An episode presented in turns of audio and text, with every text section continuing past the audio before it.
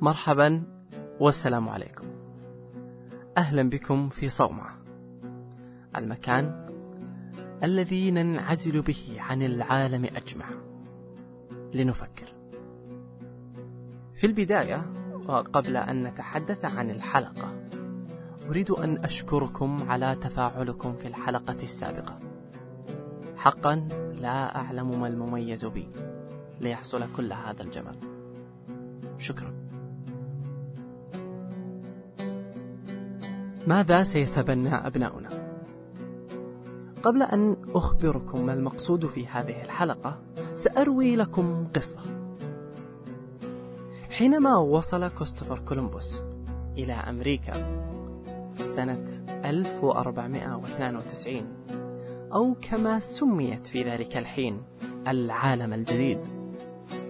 قسم العالم أو كوكبنا إلى قسمين أمريكا الشمالية والجنوبية سميت العالم الجديد والقارات الأخرى سميت العالم القديم. سأرسم لكم جدولا. وفكروا معي لكي تستنتجوا ما أريد.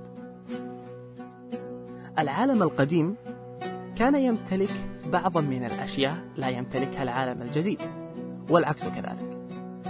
فعلى سبيل المثال في عالمنا نحن العالم القديم كنا نمتلك القهوة ولم يكن موجودا في العالم الجديد. هذا يعني أن البرازيل أكبر مصدر للقهوة لم يكن يمتلكها يوما. ماذا عن العالم الجديد؟ ففي العالم الجديد أشياء لا نمتلكها نحن مثل القطن. فهذا يعني أن مصر لم تكن تمتلك قطن ولا كنا نمتلك ذرة. والفلفل الحار لم يكن موجودا عند الهند يوما. والطماطم ليست ضمن مقادير البيتزا عند الإيطاليين. ماذا نستنتج؟ هذا يعني أن هذه القائمة ليست ضمن عادات وتقاليد أجداد أجدادنا. دعونا نترك كوستفر كولومبوس وحكايته. هذا يعني أن الأرز لم يكن يوما ضمن قائمة أطعمة أجدادنا. فكيف اليوم أصبح هو طبقنا الرئيسي؟ لماذا تبنينا هذا بالتحديد؟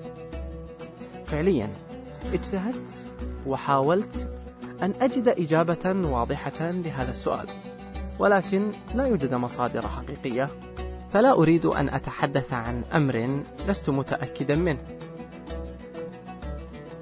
حسنا لنعود إلى عنوان هذه الحلقة ما الذي سيتبناه أبناؤنا؟ هل هو أمر لم نجرؤ يوما أن نفعله؟ أم أمر كنا نظن أنه عيب أو حرام؟ ما الذي سيسمينا العالم به؟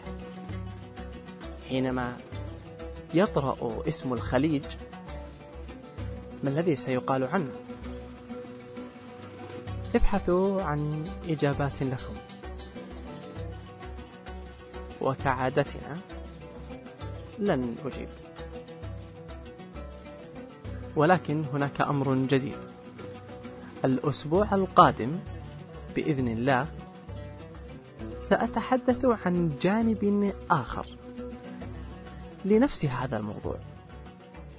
فإلى ذلك الحين اجتهدوا أنتم في البحث عن إجاباتكم.